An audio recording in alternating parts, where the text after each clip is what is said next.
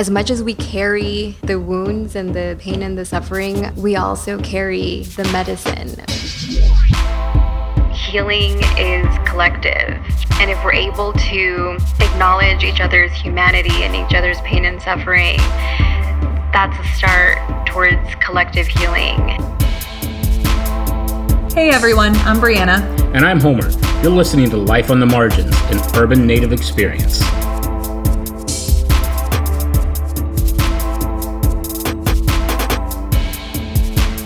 On today's episode, live from the Cincinnati Playhouse in the Park, we dive into a discussion around decolonizing mental health with our guest, Sylvia Pinto.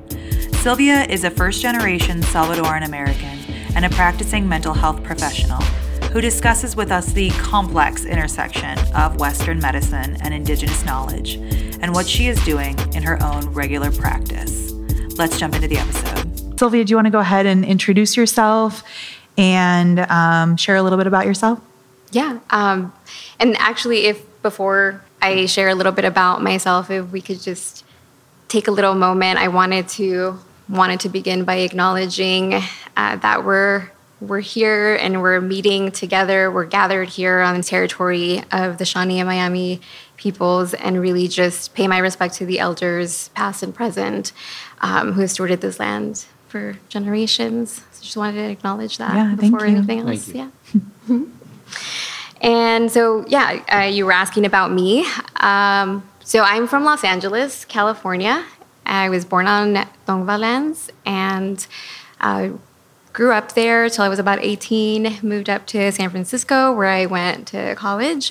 Uh, but my parents immigrated from El Salvador, and uh, they immigrated here during the time of a civil war in El Salvador. Um, it was a time of a lot of displacement in that our country, and um, we are descendants of the Nahua, Pipil, and Lencas people who are native to El Salvador. And uh, I am first generation American, first generation college graduate. I went to uh, the University of San Francisco where I studied okay. psychology, yeah.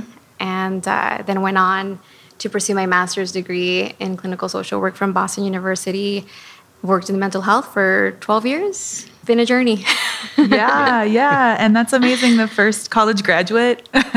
yeah, yeah. It was definitely, uh, it had its challenges sure. and it had its rewards. Definitely, I think it's been something that my family has been supportive of and always mm-hmm. has pushed for my sisters and I to pursue a higher education. Um, it's you know one of the the reasons that they came here too to seek you know better opportunities for our family.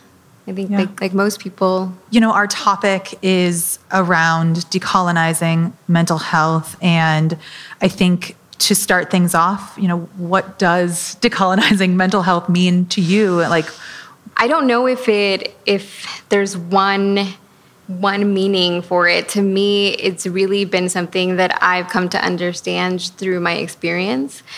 Not just teachers in, in the academic world, mm-hmm. but the people that I've worked with, that I've worked alongside, that I've helped and supported through mm-hmm. their healing journeys. So to me, it really it's more of a movement. Sure. I'd, I'd say that. Yeah. Not really an academic construct, but it's a movement that really calls for mental health professionals to educate ourselves in order to become more aware of how historical trauma plays a role in in the pain and suffering of people and our mental health mm-hmm. and to really push for us to come together to co create a, a, new system, a system that's going to be more inclusive mm. and that's going to recognize that not only is you know western medicine and western psychology something that has you know healing healing benefits and and powers but also that within our own culture there's medicine there are teachers healers mm-hmm. that also have very valuable medicine for us and in a lot of ways is much more connected we're much more connected to and can really touch us more deeply and and help us to heal. I think a lot about how, at least in my own personal experience, the mental health professionals that I've interacted with, whether I've sought out therapy or just with community members that I that I know and I'm friends with, um, and what I've seen and heard is is that the mental health profession is really white and particularly like white women led. And so when I consider decolonizing or indigenizing mental health and and how we get there, it feels hard to imagine how we get to a place of decolonizing and I think that you are you are one person in the field working to do this um, and you bring your stories and your experiences and your ancestors stories and experiences mm-hmm. and um, just to say like you being here is a step i think in that direction for this industry if you will mm-hmm. yeah and I, I think that you know you you mentioned community and i think mm-hmm. that's a big part of it you know i think decolonizing mental health really looks to to bring healing through relationship. Mm-hmm. You know, Western medicine and Western psychology does does have its its pearls of wisdom. It does it does have its place, and at the same time, I think that it doesn't nec- it doesn't mean that everything else doesn't have value. And I think that's what you know. I that's what decolonizing mental health really tries to to do is to bring validity and and acknowledgement that there's so many forms of medicine, so many ways to heal, mm. and you know to to stick to just one way mm-hmm. that doesn't work for for everyone you know i think is we we do people a disservice and also i think you know we we do harm sometimes unintentionally because we're not taking into consideration people's culture and how culture influences the way that we understand healing. Sure. You know, and so when when we approach therapy from a more western psychology model we're really looking at things from a very individual perspective and we're pathologizing people and we're not looking at the big picture. We're not looking at how the systems that are in place are contributing to people's trauma or have contributed to people's trauma and continue to do so by, you know, legislation and the structure of the system and this very individualistic way too we remove community from the mm-hmm. equation and you know for a lot of a lot of people community is what brings healing and so you know this one way of doing therapy one-on-one i'm, I'm not going to say that people don't benefit from being heard and being able to talk to someone else and really have that undivided attention from mm-hmm. an, another person and at the same time, I think that there's a lot of other components especially when we're talking about historical trauma and we're talking about you know a collective trauma mm-hmm. and collective trauma it's a group of people who have been harmed sure. who have been wounded mm-hmm. and and the idea is to help rebuild that connection to each other to ourselves and we can only do that in community yeah, and you touched on something really important, and that is how colonization is one of our deepest intergenerational wounds. And, you know, I'm wondering if you could like expand on that a little bit and just how we how that concept integrates itself into all of this that we're talking about. Yeah, it's in, you know, like you said, it's a historical trauma. At the root of it is colonization. Mm-hmm. Because what happens you know, when, when we're looking at colonization and the impact that it has and continues to have because it created so much wide displacement mm-hmm. and disconnection mm-hmm. of communities of people from our identities from our culture from our medicine from mm-hmm. all the things that make us who we are then it is something that we carry intergener you know uh, generation to generation Sure. it's it's not something you know when i when i talk about that disconnect i'm not talking just about you know the physical disconnect from our lands but also that emotional disconnect that comes from that experience and the mental this the spiritual Sure. disconnect and that's something that our parents carry our mm-hmm. parents parents carry it's something that you know we carry in our bodies. It's in our our cell down to our, our you know our cellular level um, which you know epigenetics you know shows a lot of evidence to that. And you know even just the language that we use you know treatment client Yeah. um, intervention right? It's um, it continues to have this very dehumanizing way about it that it, it, it does cause a lot of people to to internalize that and internalize that as our identity and then it gets you know gets continuously passed on from generation to generation and these feelings of lesser than Sure. or or broken um, we then feel is comes from from ourselves Yeah. rather than from our our history our Mm-hmm. experiences uh, and the you know systemic oppression and it just continues to get lived from generation Right. to generation Right. you know my family, uh, my matrilineal line, they were all medicine women. And that is a practice that I don't actively do in my daily life. It is something that I am learning, relearning.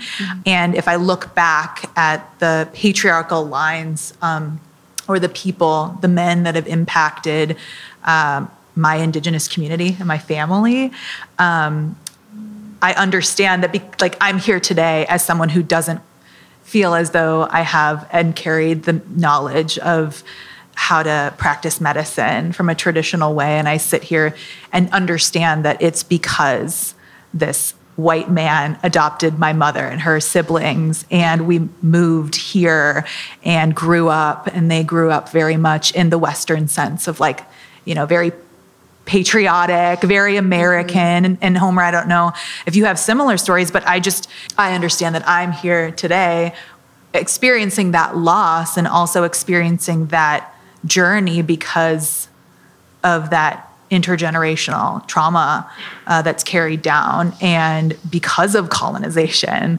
Yeah.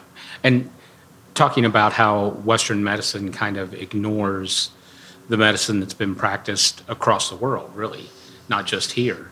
Uh, I had a transplant like 25 years ago. In the process of doing it, they paralyzed both my arms from the shoulder down. They told me I would never move them again, which they obviously lied. Um, I was about six months in and still wasn't getting much response from the therapy. And the therapist was great, gave me all the tools I needed.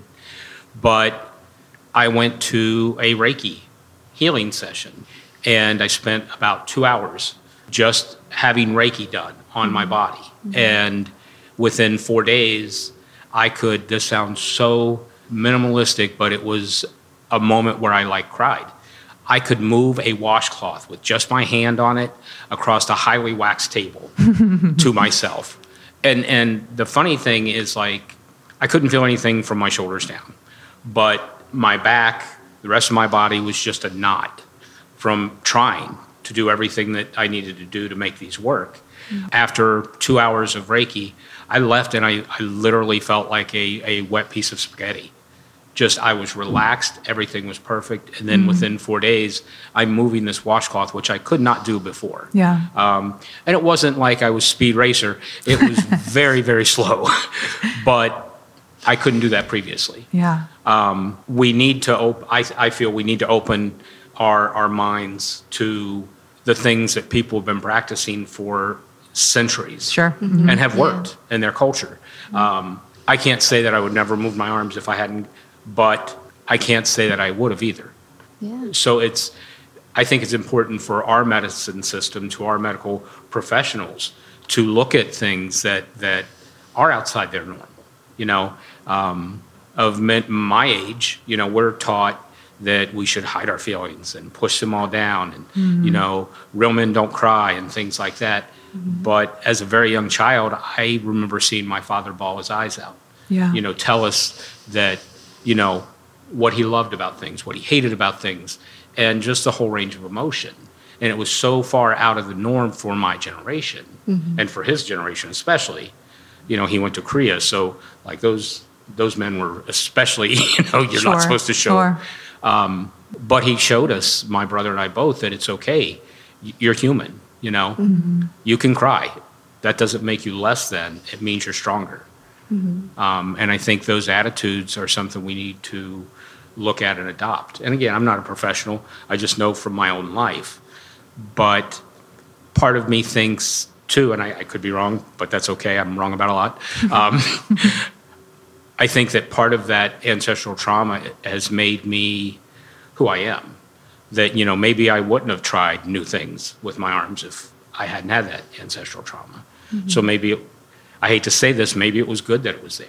You know, I'm this, the descendant of a survivor of a massacre. So maybe that, that strength, that, that will, that, that passion for life, you know, made me be here today.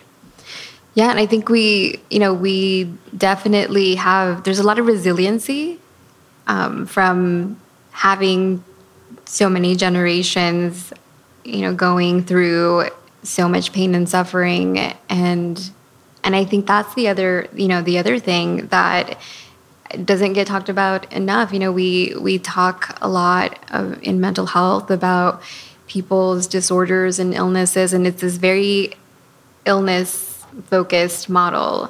Um, we don't we don't talk as much about the strengths that are there, and and even if we do, you know, we we sort of bypass them. It's just you know we don't spend as much time even in in training mental health professionals. The you know the training is about how to identify illness? How to identify what's wrong with people instead of what what is good about people? Mm-hmm. And asking questions from a different angle you know from from not of like what is wrong with you but what happened to you. You know like it's it's it's in the language that we use. I think that also affects how people see themselves how mm-hmm. people come to understand their experience. You know you you both said a lot there that i think brings up a couple of things for me. You know the your experience with reiki and, and you mentioned uh, Brianna, the the medicine that you're working to relearn and i think that there's a as much as we carry the wounds and the, the pain and the suffering of our historical trauma, we also carry the medicine within us. And I, and I don't think we talk about that Yeah, enough. right. You know, and even if we were disconnected, and, you know, I think some of us more so than others, I was very fortunate growing up to have my my mom, my grandma living with me um, because the Civil War caused so much displacement in El Salvador.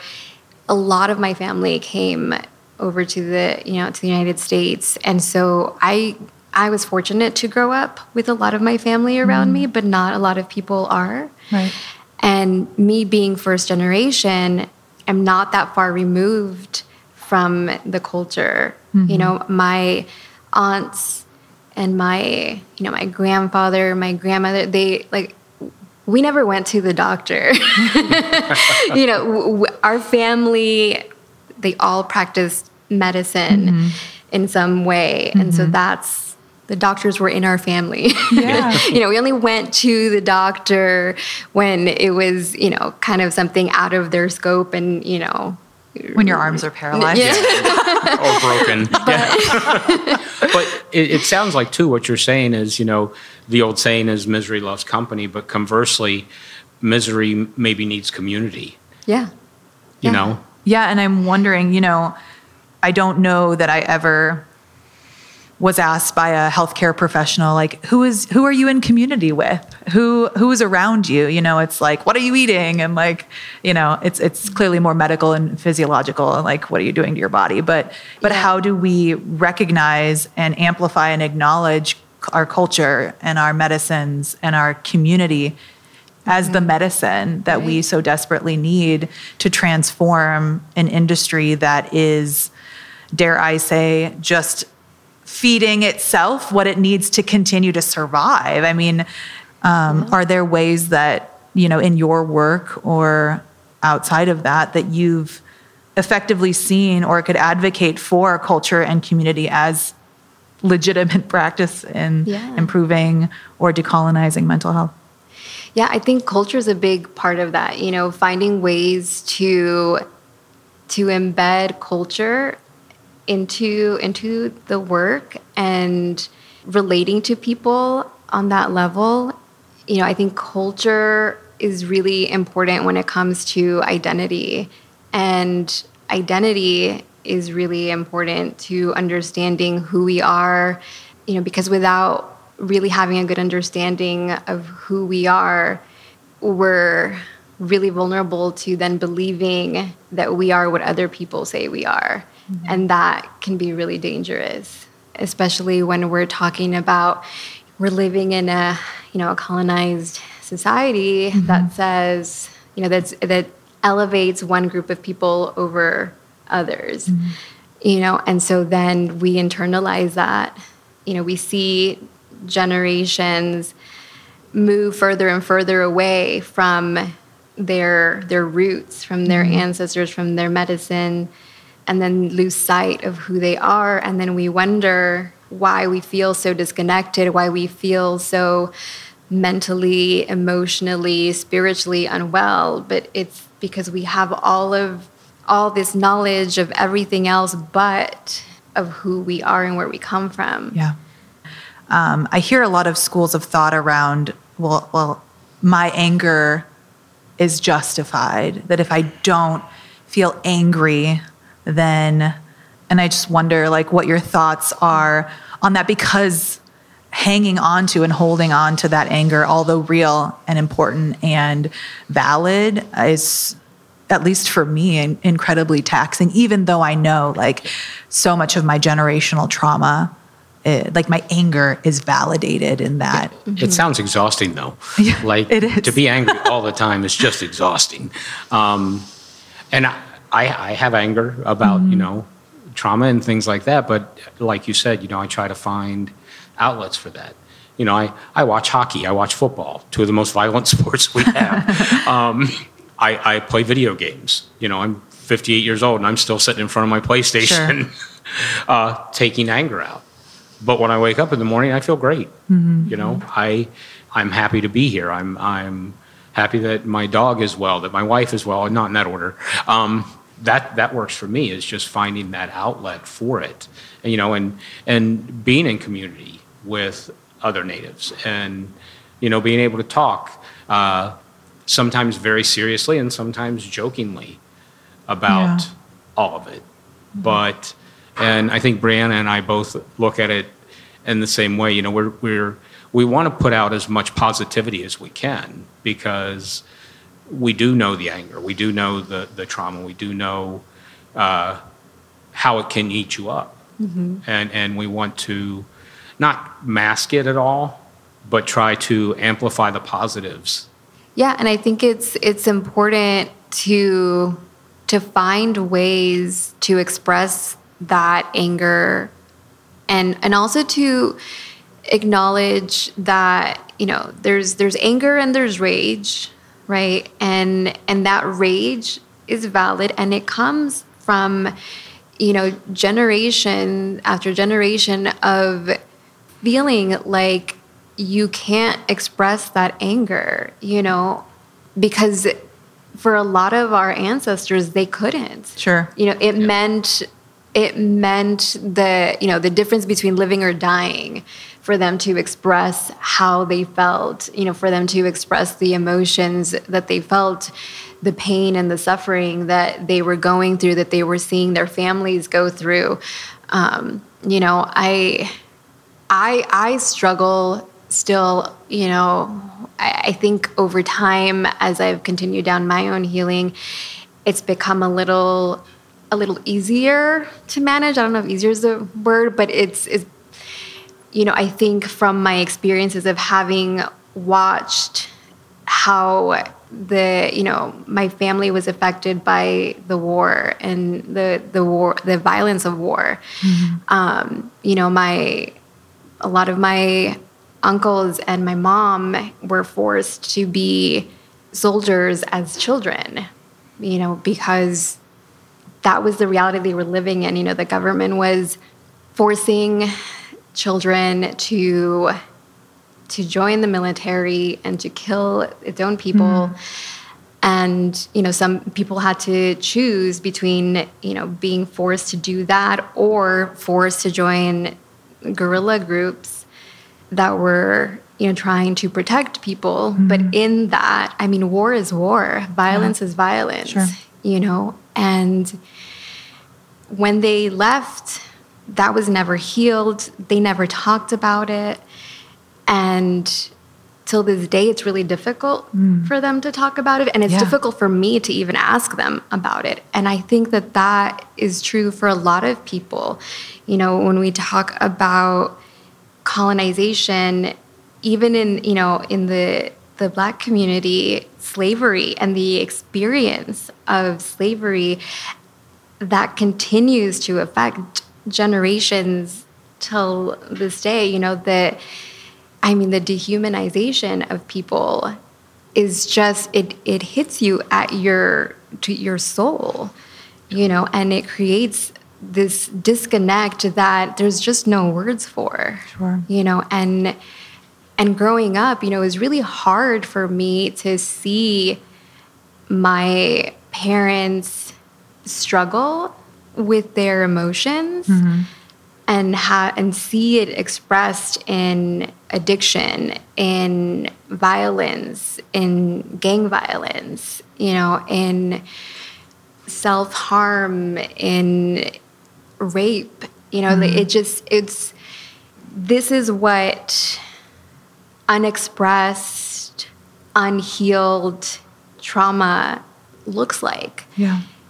And our response as a society is label, diagnose, medicate, put in prison people who are hurting. Yeah. You know, I think so it's it's important to recognize the anger and the rage as pain mm-hmm.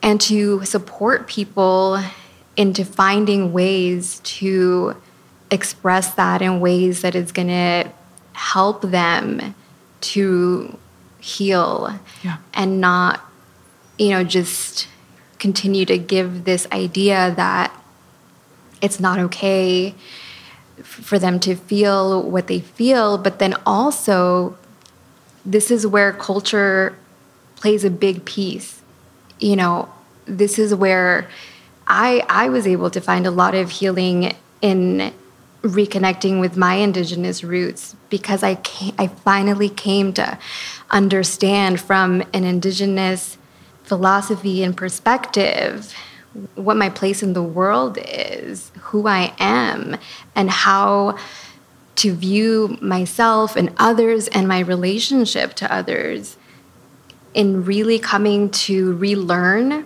the you know the medicine that allowed me to really be able to channel that anger and that rage that you know got passed down to me mm. in in a different way you know because i no longer i no longer it's not that i didn't feel upset when people and still do you know when people express ideas and opinions that are just are, are ignorant, sure. you know. Um, but I respond more intentionally. Mm. And I think that's the difference, you know, is that I have a better understanding of who I am, but I've also been allowed to express the anger, express the rage, and with that has come, you know, some destructiveness. Mm-hmm. And I think that that also is a process. It's, it's a part of the healing process. We do the work mm. so that it can, the work can continue to be done in the next generation. You know, but I think that there there there is a difference, and at the same time, it's important to acknowledge that we can do harm too. Sure. And if we don't if we don't address it, if we don't do the work to heal ourselves, we cause ourselves harm, we cause others harm. It, it just ripples to yeah. the next generation right, and to those right. around us. And so that's why it's important to do the work. I, you know, I, I completely understand what you, you know, what you're saying. Um, it's not an excuse mm-hmm. to hurt others. Sure, sure. Yeah. Um, but it's, you know, it exists. It, it exists, and so and if it and, happens, it happens. well, well, but I think that's you know I I'm think kidding. we see. I'm kidding. you know, we see. Uh, you know, I I don't know how how much you know about the kind of aftermath of the war in El Salvador, but but it was a long time before we got to Bukele you know and there was a lot of violence that came even after the war uh, you know the the war lasted from 1970 to 1990. And the people who were displaced formed gangs to protect themselves from the gang violence, the threats to their safety and their families that they encountered when they came to the United States. And so out of that came out MS 13, and El Salvador you know, once the United States saw that that was becoming a real problem in Los Angeles, began massive deportations, and El Salvador once again became this violent place. And it was for a long time considered the most violent place in, in Latin mm-hmm. America. Yeah. Yeah. And that those individuals that were part of MS 13, you know, everybody demonizes them. And i you know and i'm not going to say that there's not there aren't moments where i also get very angry because of the violence that they caused but that violence comes from unhealed trauma. It comes from generation after generation of being suppressed oppressed mm-hmm. having your safety threatened sure. and nobody validating or acknowledging that. You know, understanding all of that, how do you move in your, you know, practice or own therapeutic work or maybe in the work that you've done when you were in California? Like what does that work look like understanding all of this generational all of these generational experiences and history that you carry you know what are you doing in your work um, to move forward? yeah, I, I'm I, am i am starting with myself, mm-hmm. like first and foremost. I'm starting with me. I you know making sure that I'm doing the work to heal myself, mm-hmm. and you know I I have nieces now, and I really want to make sure that I continue to do the work to heal myself because I want my nieces to have less of a challenge in you know in their experiences and I want them to be proud of who they are and know who they are and so teaching making sure that the our cultural practices traditions our medicine doesn't get lost mm-hmm. you know just because now you know there's another generation and they're they have all this influence of you know other another culture. And in that work you know it translates into how i work with the people that i serve you know and i really i really try to come really approach it as a conversation rather than an assessment or an intervention and try to create community um, with offering more traditional forms of medicine and healing so i you know i'm also an educator of infant massage mm. and so massage was something that I grew up with. I, you know, my aunts were um, sobadoras, and my grandfather also did a lot of touch therapy, um, is, or what you would call touch therapy in, you know, Western terms. um, and so and so now I I've taken a shift, you know, because I was also trained as a, as a mental health professional here in the states. So I was trained from the Western psychology and the Western, you know, medicine model. And so I didn't learn those mm. things. I didn't learn infant massage in graduate school. I didn't learn, you know, yoga in graduate school.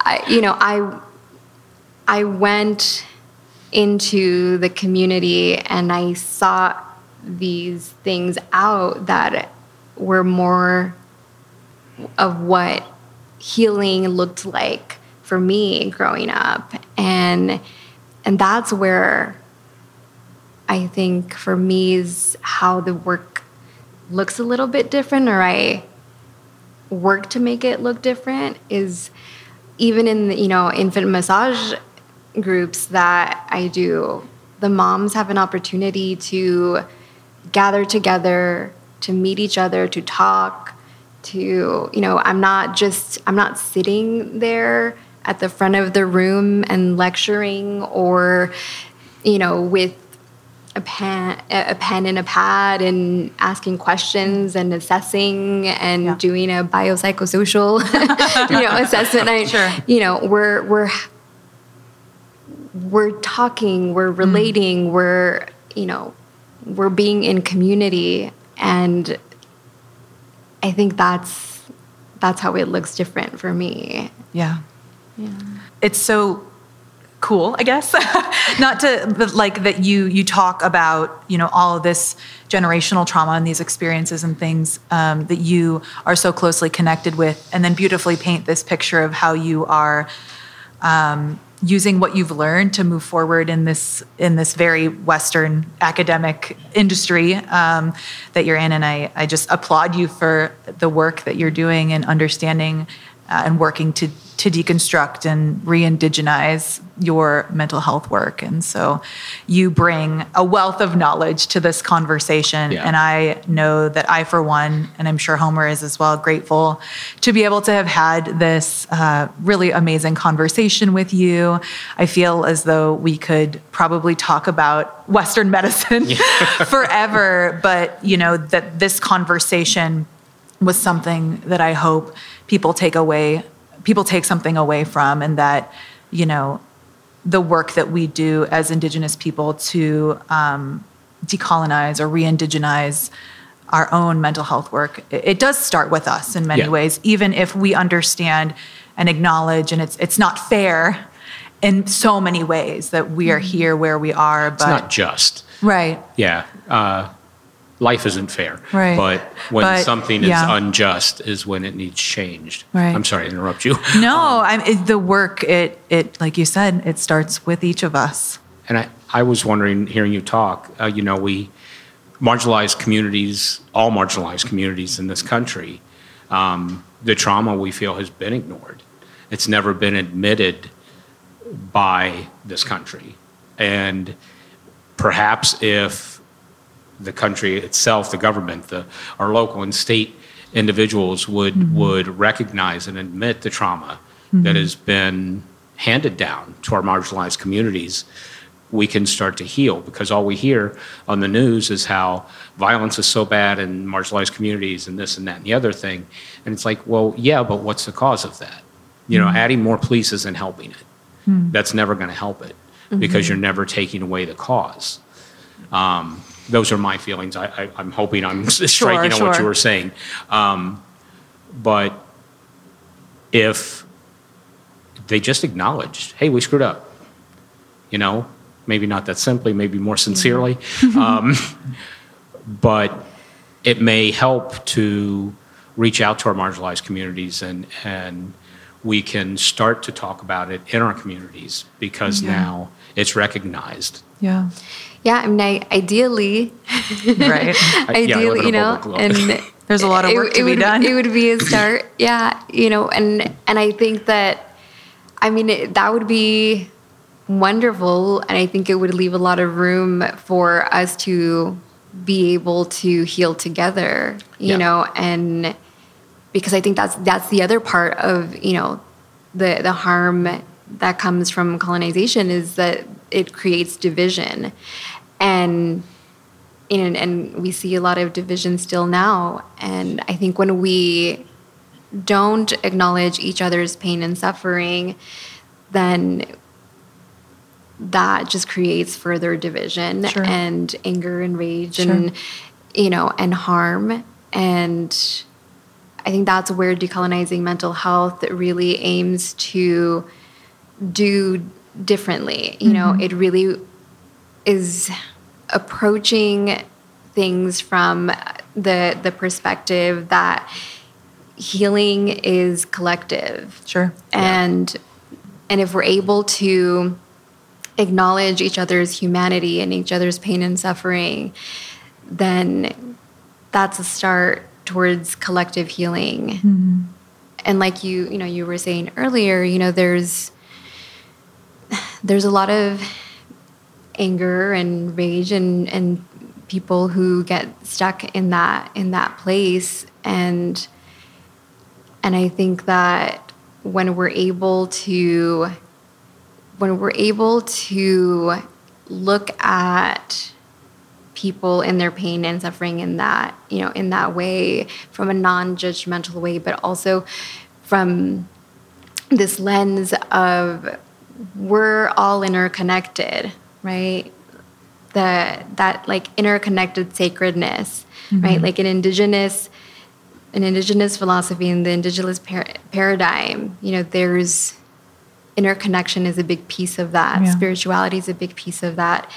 And it doesn't say you know i'm connected to you but i'm not connected to you. Sure. Yeah, yeah. you know it's it it recognizes our our humanity and our spiritual connection. Our connection to everything to each other to other people to the environment you know and that that's you know that's the other piece right? The environment our connection to the environment that can bring a lot of healing because the environment also suffers Right. when we're living wounded and mm-hmm. hurting ourselves and other people mm-hmm. so you know i think that's being able to look at things from that perspective and Nahuatl, it's the In Lak'ech Nahuatl, that interconnected sacredness that we all carry. The, you know, In Lak'ech, you are me and I am you. And when we can have that perspective, we can sit with someone's pain and suffering rather than judge it. Sure. Well, I know I, for one, am just grateful for the knowledge that you bring Absolutely. into this conversation. Um, thank you so very much for being here and for this conversation and for being a part of this community.